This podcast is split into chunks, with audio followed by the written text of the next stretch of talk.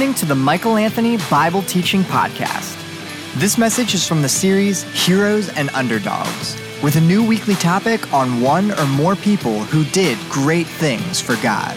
Be sure to check out Michael's book, A Call for Courage Living with Power, Truth, and Love in an Age of Intolerance and Fear. You can get it on Amazon or wherever books are sold.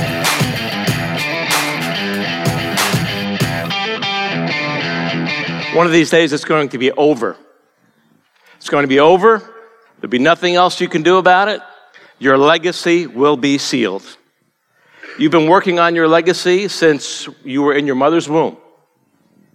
And you're going to continue to work on your legacy until you take your last breath.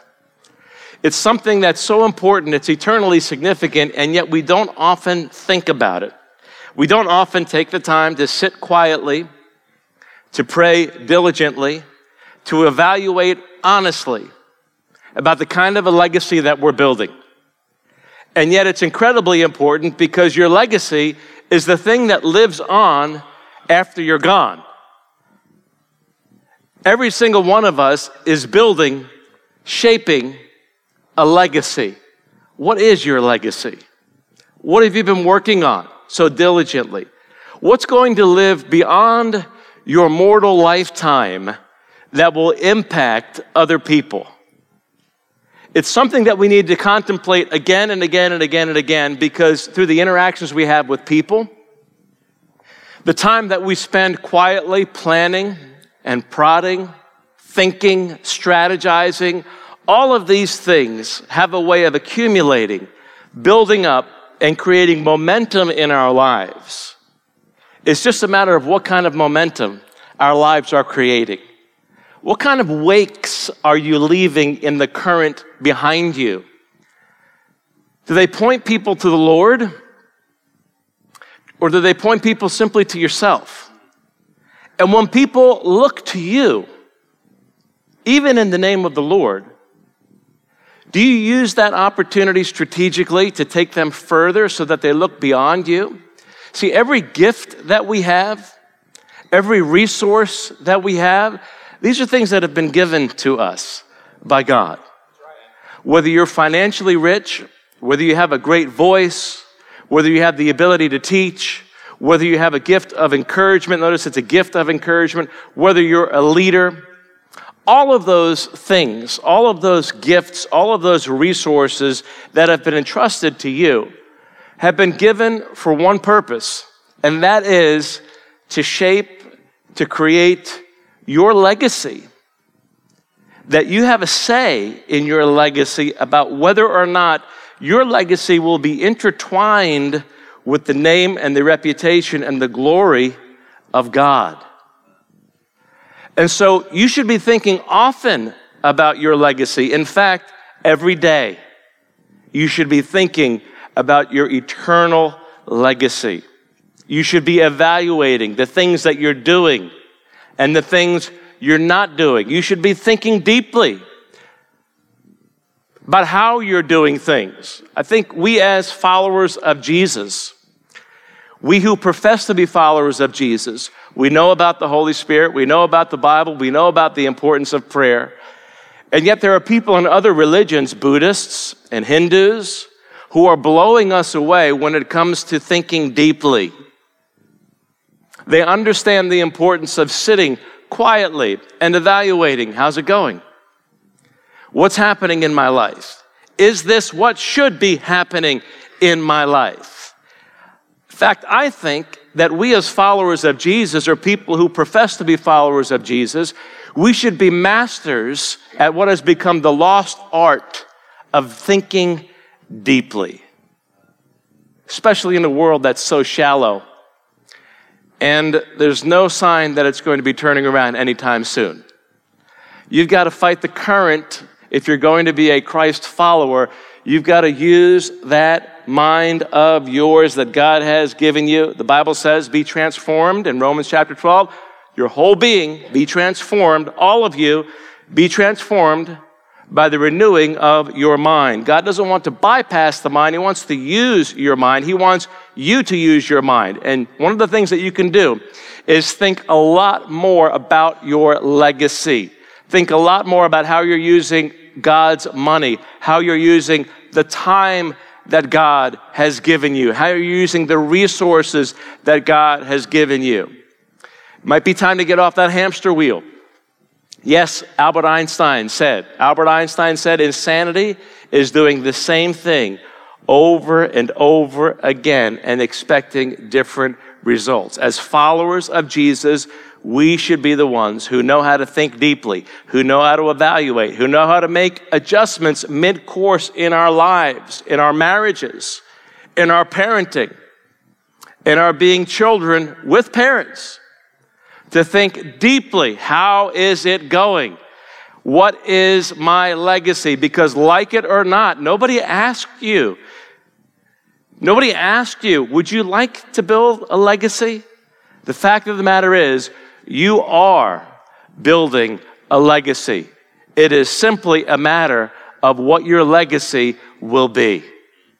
And a great passage of scripture to look at as we think about legacy is the Gospel of Matthew, beginning in the first chapter with the first verse, because this is a great reminder for us in this, this story, this particular character we're going to look at today when you think of legacy, see, you might confuse legacy with popularity. Mm-mm-mm-mm-mm. I'm not talking about popularity. You might be popular in the course of your lifetime. You might have a really big platform. You might not have a big platform, but you do have a legacy. See, your legacy is what people are going to talk about when you're dead and buried. Everybody has a legacy. Do not confuse popularity for legacy, as many people are doing. You might have a lot of likes and a lot of follows, not have much of a legacy. You might be popular on social media. You might be pursuing popularity on social media. You might feel left out because you might not be so popular on social media. But the fact of the matter is, there's a virtual reality and then there's reality. And your legacy has everything to do with reality. It's what you're going to leave behind once your life on earth is over. Do not confuse your legacy with popularity. Because the character that we're going to look at today is somebody who's not talked about very much in the Bible but what we do learn from him and what we do learn about him helps us understand that even he can teach us. As somebody who wasn't necessarily tremendously popular, he comes and he goes. Every single one of us has a legacy. And you need to, I need to, we need to probably spend a lot more time contemplating what is my legacy? What am I doing with the only life I will have this side of eternity? You're going to live forever, it's just a matter of where. What is my legacy? What kind of adjustments might I need to make in my life in order to make a change mid course? So that the legacy that I leave behind glorifies God and positively, positively impacts people. You know, there are really only two kinds of people. Well, I'll say there's three kinds. There's people who are neutral. We'll give that, right? whenever there's a poll taken, there's always the I don't know, undecided vote. So there's, there's always some neutral people. But apart from the neutral people, there are people who pour into our lives, energize us, and then there are vampires. They suck the life out of us. Which one are you? Are you neutral, just kind of floating around? Or are you living with intentionality? Looking at your life, making the most of every opportunity and making sure that the legacy that you're leaving behind is positively pouring in to the people around you. Matthew chapter 1, verse 1. The book of the genealogy of Jesus Christ, the son of David, the son of Abraham. Right there it is in the first verse. Matthew is laying out for us the importance of the Lord Jesus Christ, helping us understand his ancestry. This is way before Ancestry.com, right? He's laying out for us the importance of Jesus' ancestry, and he's doing that for theological reasons and for practical reasons because he wants us to understand that Jesus is the promised one, going way back to the Abrahamic covenant, Genesis 12, Genesis 15, Genesis 17, Genesis 21, Genesis 22. The Abrahamic covenant, the foundational covenant upon which we understand, through which we understand the whole Bible and all of life. If you want to understand the whole Bible and all of life, you've got to understand the Abrahamic covenant, where God promised Abraham that there would be one descendant from his line through whom the nation of Israel would come into existence and through whom the whole world would be blessed. At that time, Abraham did not know who it would be. In hindsight, which is indeed 2020, when we look back, we know that that is in fact none other than the Lord Jesus Christ. And Matthew wants us to understand with absolute clarity that Jesus is the promised offspring of Abraham and through whom the whole world is blessed, Jews and Gentiles, because salvation is found in no other name. There is no other name given to man and woman, to people, through which we must be saved, other than the Lord Jesus Christ. And that's how the whole world is blessed. That's how, whether you're Jew or Gentile, black, white, yellow, red, rich, poor, male, female, old, young, good looking, not so good looking, what are you laughing for? You're blessed. and You have an opportunity to be blessed because of the Lord Jesus Christ. And so theologically, Matthew is laying it out for us in great detail, helping us understand that Jesus is the descendant, the descendant, the promised offspring spoken of in the book of Galatians, the descendant who was promised to Abraham in the Abrahamic covenant. You know, when I throw out scriptures, when I throw out scripture, that's a, a, clue for you, a hint for you. When you're looking for things to spend time on throughout the week in your Bible study, in your meditative time, when you're thinking about your legacy, you can go back and you can look at the book of Galatians. You can go back and look at those chapters that I mentioned in Genesis. And you can compare, you can read through them and you can say, oh my goodness, my pastor's not lying to me. He's actually telling the truth. because I'm trying to feed you and I'm trying to also help you learn how to feed yourself so that you can learn how to fish for yourself and you can feast on the Word of God anytime you want to, right? Not only is Jesus being laid out here as a descendant of Abraham, but also of David. And why is that significant? I'll tell you why it's significant. Because if, if we go to 2 Samuel chapter 7, in 2 Samuel chapter 7, written hundreds of years before Matthew came on the scene, there's this thing called the Davidic covenant. David is a descendant of guess who? Abraham. He's a descendant of Abraham. And David was promised by Nathan the prophet, who spoke the word of God. He was promised that there would be a descendant of his, that David would have a descendant who would be a king, a greater king than David one who would rule and who would reign not for a limited time, one who would rule and reign not with any kind of a difficulty of the burden of sin, but one who would rule and would reign forever, whose kingdom would never come to an end. David didn't know that person, that descendant by name, but we do in hindsight. Why and how? Because Matthew is laying it out for us in the genealogy, where it's, it's, he's, he's laying it out for us literally. He's naming specific people. And I'm not going to go through it all today, but you probably will on your own time this week, right? You probably will on your own time. You'll look into it and you'll see all of these people who are listed in the ancestry of Jesus Christ.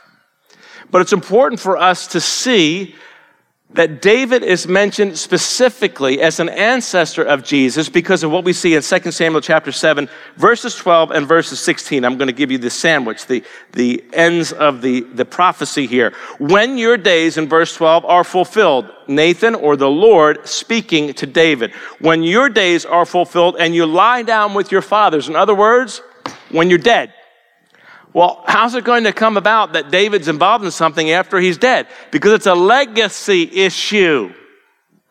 It's always a legacy issue when God is at work. When your days are fulfilled and you lie down with your fathers, I will raise up your offspring after you who shall come from your body, and I will establish his kingdom. Wow. And we have some other things that are being said here with the immediate fulfillment about King Solomon, who would be somebody who would be a descendant of David's in the immediate sense. As we often see in prophecy, there's, an, there's a two sided coin. Some things that are said about the immediate sense of people's lifetime or generations nearby, and then further away in the ultimate fulfillment. And that's what we're seeing here in verses 13, 14, and 15. But then we get down to 16, and he wraps it up by talking about this particular descendant of David's. And he says this, and your house and your kingdom shall be made sure forever before me. Your throne shall be established forever. Now we know that that wouldn't be possible simply through David because he had a birthday and he had a death day and he was buried. And David himself, a mortal individual. But this is a prophecy that was presented. And David at that time, and even Nathan at that time, they didn't have a face and a name to who this particular descendant would be. But glory to God, when we read Matthew's gospel, right there in verse 1, we're seeing the umbrella statement that is made. We understand that salvation, the deliverer, has a name, and his name is Jesus, not a Messiah, not a Savior, but Jesus, the promised Messiah, as in, He is the one spoken of in the Old Testament, and we're just touching the tip of the iceberg here, spoken of again and again and again. And Matthew, as led by the Holy Spirit, is helping us understand that Jesus is the one that Abraham was looking forward to, that Jesus is the one that David and Nathan were looking forward to. And we live in a day and an age now where we can look back and we know that Jesus is the promised Savior. He is the promised Messiah. He's the King of Kings, the Lord of Lords, and His kingdom and His reign is not temporary, it's permanent, it's eternal. And yes, of course, there are different manifestations of that kingdom throughout time, but it's all moving forward with tremendous momentum. Don't you think otherwise? The world wants us to forget what everything is leading up to. It's leading up to the literal bodily return of the Lord Jesus, the Savior, the King, the Messiah. In the first coming, he introduced himself, making a grand statement. When there was no room, the people were not ready for him. He humbled himself as a child and was laid into the feeding trough of an animal. How's that for sanitary conditions? No room at the guest house for Jesus. But he came at the right time and the right way to make the right statement. And when he comes back, he's coming back in glorified splendor to take those of us who are eager for him and ready for him. Ready or not, here he comes. Jesus will be coming back a second time. He is the promised Savior, the promised anointed one, the Christ. That's why Matthew says the book of the genealogy of Jesus Christ. When you see Christ in the New Testament, you can substitute the Messiah, and it'll help you understand this is the reference to all of the Old Testament prophecies and references, they all point to the Lord Jesus Christ. He's not a Messiah, he is the Messiah. The book of the genealogy of Jesus Christ, the son of David, the son of Abraham. And then we get down to verse 17. So all the generations from Abraham to David were 14 generations, and from David to the deportation to Babylon, 14 generations, and from the deportation to Babylon to the Christ or the Messiah, 14 generations. And so Matthew wants us to take his account literally. He wants us to take it seriously. If the literal sense makes sense, everything else is nonsense. He wants us to understand that these were real people, not fictitious people that the history presented in the Bible is actual, it's factual, and it's important that Matthew is laying it out and agreeing with the Old Testament teachings because it helps us understand that Jesus is the one that God the Father had promised. God always makes promises, He keeps those promises, and that's why our God, the God of the Bible, is a trustworthy God. When He makes a promise to us based on His word, we can adjust our entire lives around that promise. Why? Even if it's not yet fulfilled, because faith is the assurance of things not yet seen. Our trust is not based on whether or not it makes sense. There's a lot of things that God promises that don't make sense. Our faith is based on a sensible, reliable, faithful God. When God says something, absolutely, you can adjust your life around whatever God has promised based on His Word. Now let's jump in here, verse 18, verses 18 through 25, and we're going to look at this particular character who is a man who we don't often think about as deeply as we should. We don't often contemplate what he was going through. But when we understand what he was going through, we'll understand that we might go through some similar things in the course of our lives. And he comes through this trial, this test, with flying colors. And you know what? You might be in the midst of a test right now. You might have gone through some tests that you didn't do too well in. But there's no such thing as failure if you're willing to evaluate past shortcomings, missteps, stumbling, no matter how big they might be, small they might be. If you're willing to evaluate, you can learn and you can grow and you can realize that the right thing to do is always to say yes to God. No matter how amazing it might seem, no matter how troubling it might seem, when God speaks, that settles it. You can adjust your entire life. God is a trustworthy, faithful, reliable God.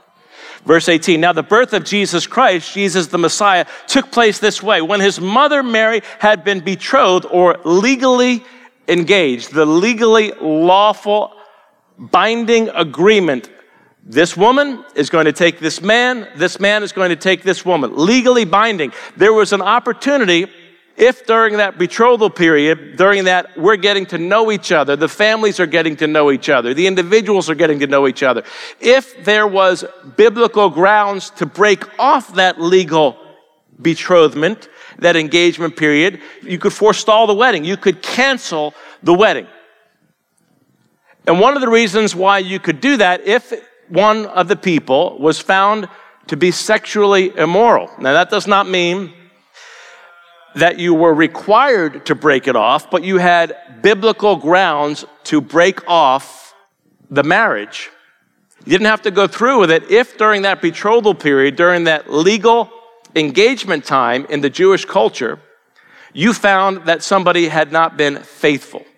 And that lack of faithfulness could have been maybe in their past, or perhaps they're fooling around in the present behind your back and you don't know about it. So that's the context of what's happening here. Mary is betrothed to Joseph.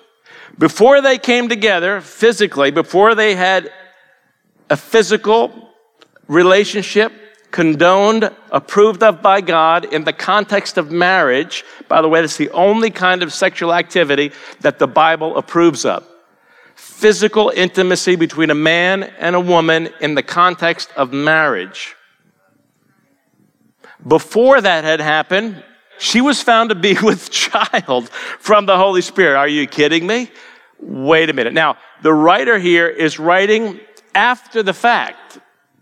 If we took out the Holy Spirit component here, you'd get a little bit of an understanding of what Joseph is experiencing. Look at it, look at it this way. Now, the birth of Jesus Christ took this way. Imagine you're Joseph. When his mother Mary had been betrothed to Joseph, before they came together, she was found to be with child. Wait a second. Wait a minute here. Everybody likes to talk about how women fantasize about their wedding day. You know, men do too. We do. We tend to fantasize more about the honeymoon. I'll give you that, okay? I'll give you that. But whether you're a man or a woman, you think about your wedding day and you think about how it's going to be perfect. And really, you don't marry a perfect person. You think you're getting a perfect person. The fact of the matter is, they're perfect for you. So, whatever God is trying to teach you through that imperfect person, you better listen. Because if God could speak through a donkey, and he did in Numbers chapter 22, something you write down, Numbers chapter 22, Balaam's donkey, then he can certainly speak through your wife. He can certainly speak through your husband. He can certainly speak through your father or your mother, right? But Matthew is writing this after the events have taken place. If you're Joseph, what does this mean? It means that as a Jew, as a devout Jew during the betrothal period, he now is faced with some circumstances where he can make a decision legally, appropriately, lawfully. He can make a decision. He can end this thing. Look what happens here. Verse 19 Her husband Joseph, being a just man, meaning a person who abided by the law. Doesn't mean that he's just as in without sin.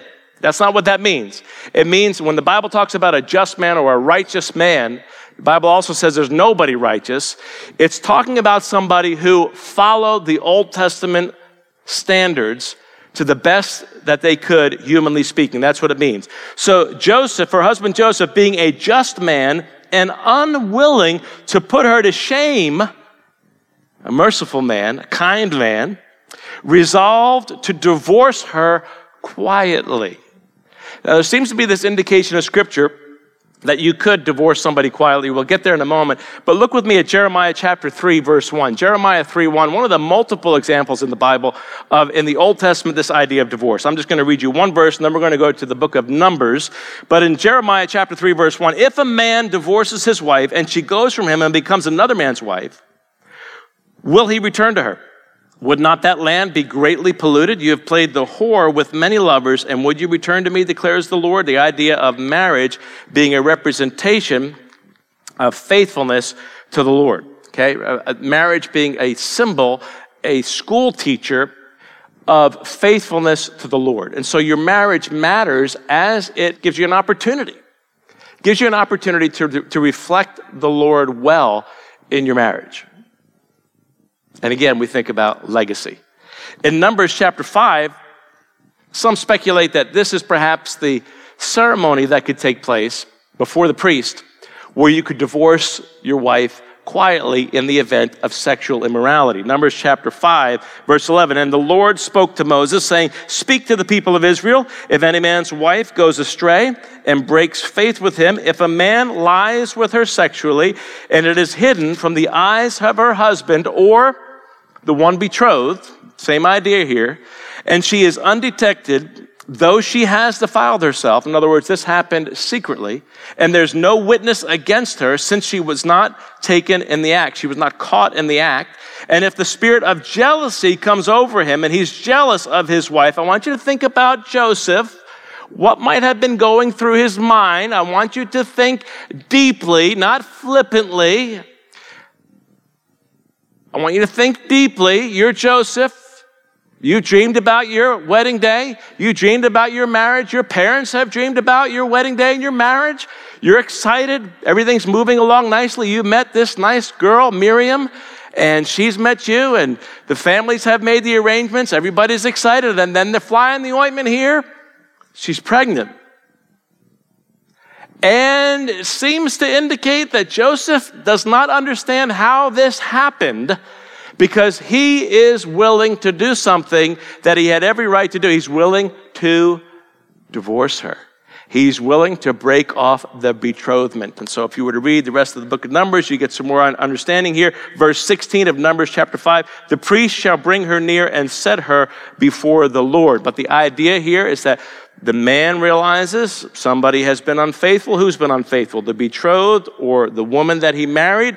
And now we have to find out is it true? The Lord will determine whether or not there has been unfaithfulness. So there's nothing really secret before the Lord. The Lord knows it all. So you might think that it's secret going on the internet and going on your smartphone and doing stupid things on your smartphone. You might think you're getting away with it. You ain't getting away with nothing. You are not getting away with anything. The Lord sees what you're doing with your smartphone. He knows whether you're using it stupidly or wisely. He sees what you're doing on the internet.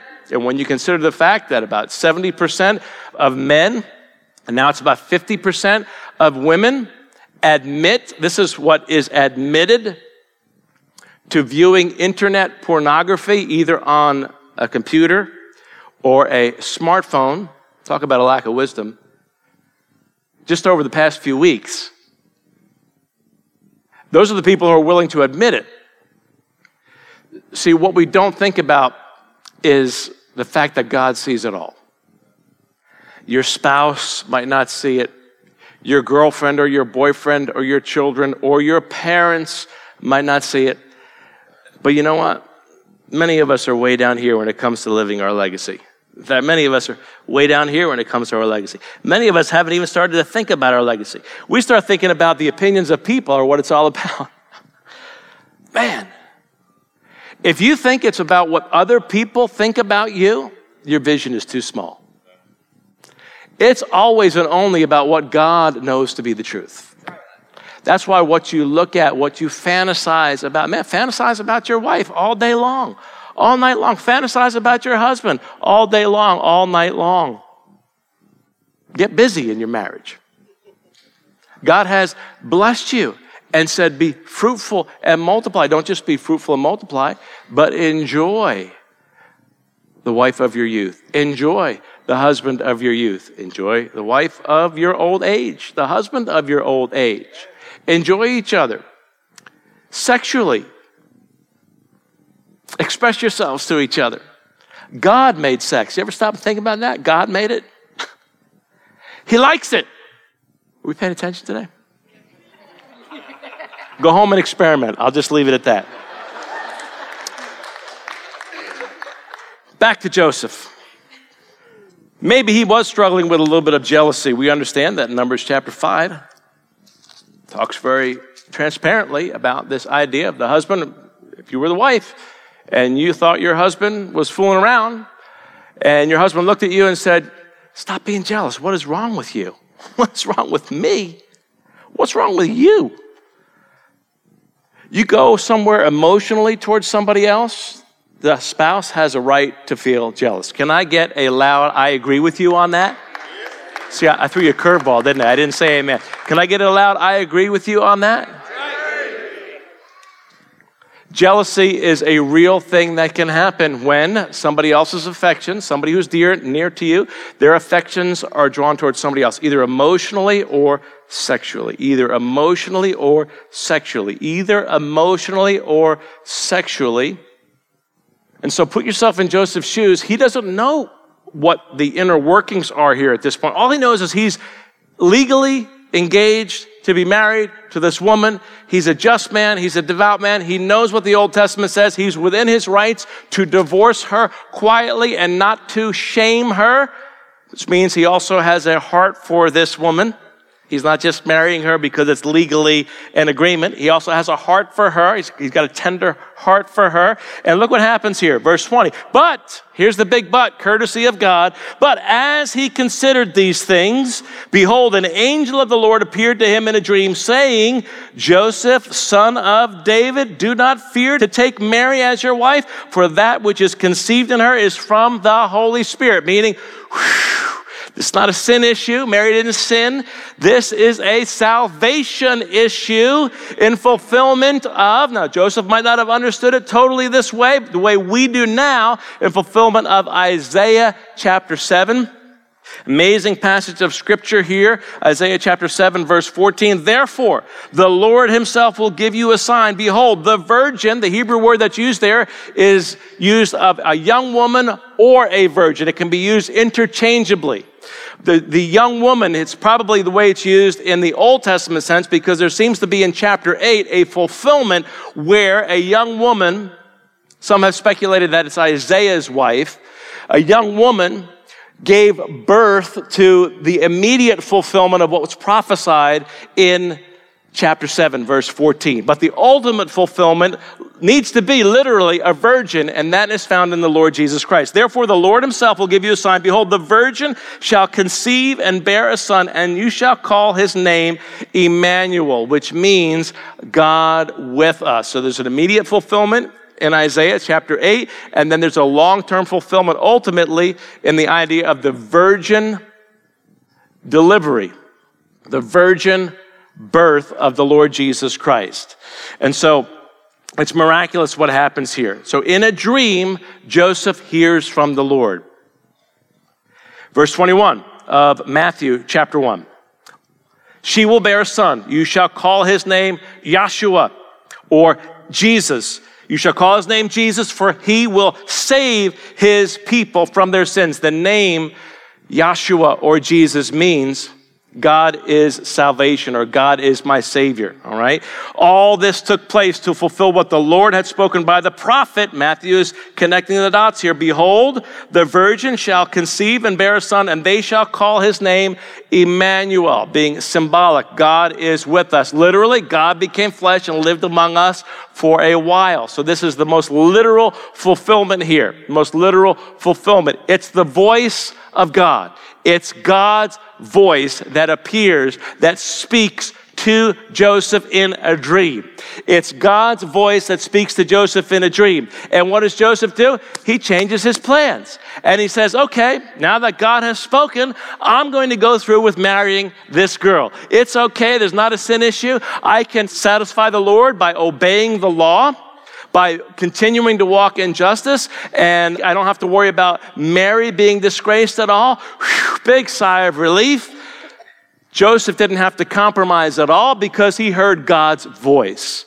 And he heard God's voice through a dream. And once Joseph heard God's voice, he could set himself about doing that thing. He could get busy doing that thing, that four letter word that has come to be a dirty word among many of us, but which is an important word. It's a significant word. It's a vital word. It's a central word. It's foundational. If you expect to walk deeply with God, if you expect to create a legacy that is eternally significant with God, you better get a hold of this four letter word.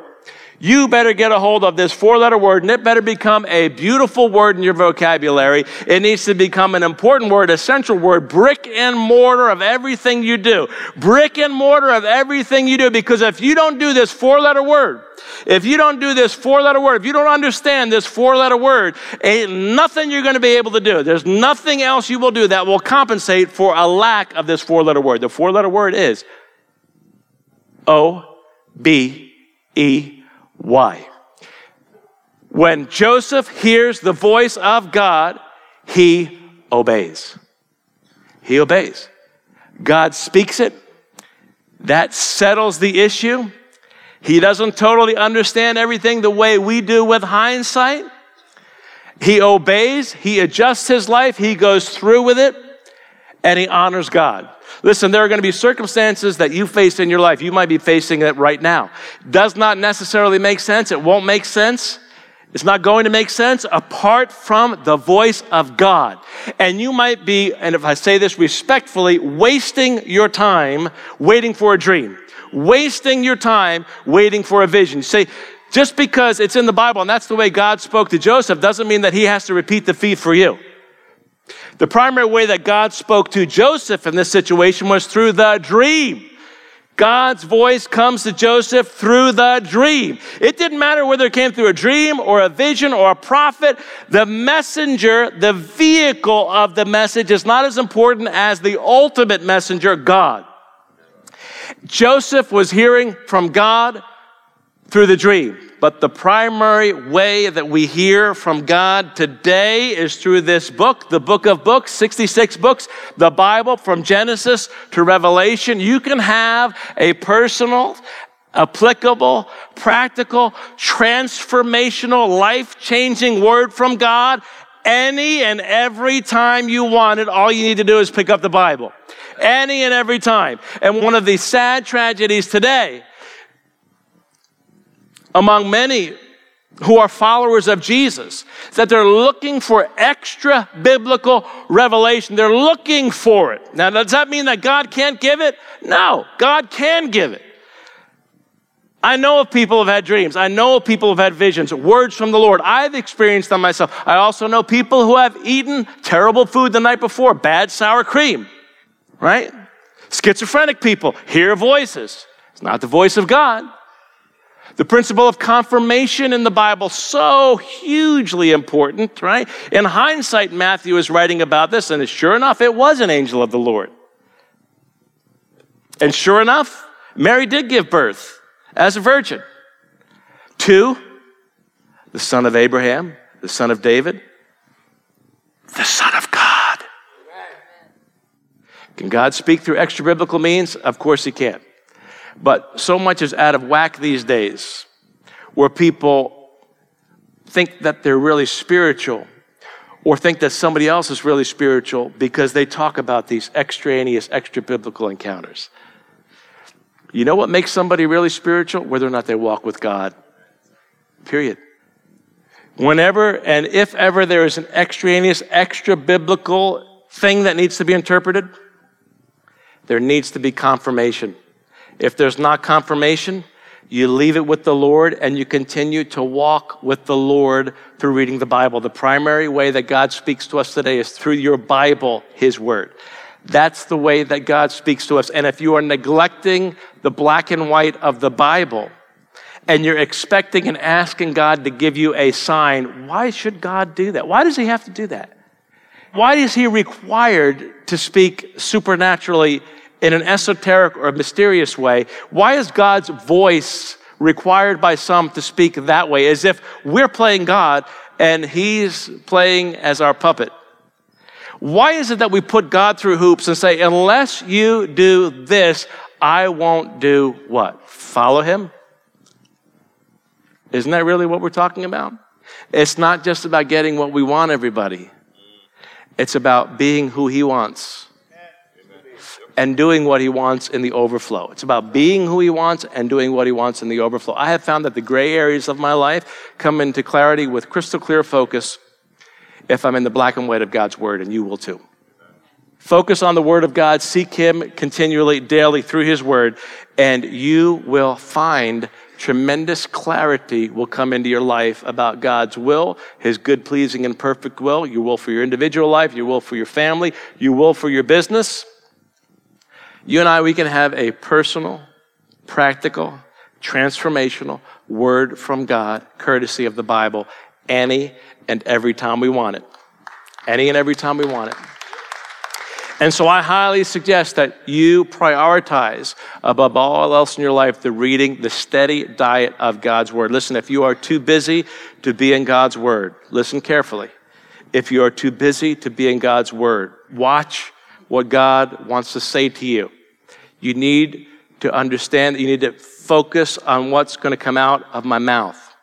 If you are too busy to spend time in God's Word, you are actually saying, the voice of God doesn't matter to me. And if the voice of God does not matter to you, then you are belittling what would otherwise and could otherwise be an eternally significant legacy for your life. More importantly, for the glory of God. It's huge. It's huge. And Joseph comes on the scene. He's around for just a little while longer in the passages of Scripture, and then he fades away, and we don't even know what happened to Joseph. Where is he? Later on, we read about Mary. We don't read about Joseph anymore. But what we do read about is his legacy. That this man played a strategic role in teaching us and showing us that a hero, an underdog, an individual that God can use is sensitive to God's voice and will adjust his or her life the moment God speaks. Is that you? Is that said of you? Are you a modern day hero, a modern day underdog? What is the takeaway for you and for me? What's the takeaway for you in regard to how Joseph modeled obedience? How he modeled obedience. He hears the voice of God and he begins to adjust his life. Interested in requesting Michael Anthony for an interview, guest appearance, or as a keynote speaker for your event? Click the invite tab on the Courage Matters app or on CourageMatters.com. You can get more resources just like this podcast through the app and website as well.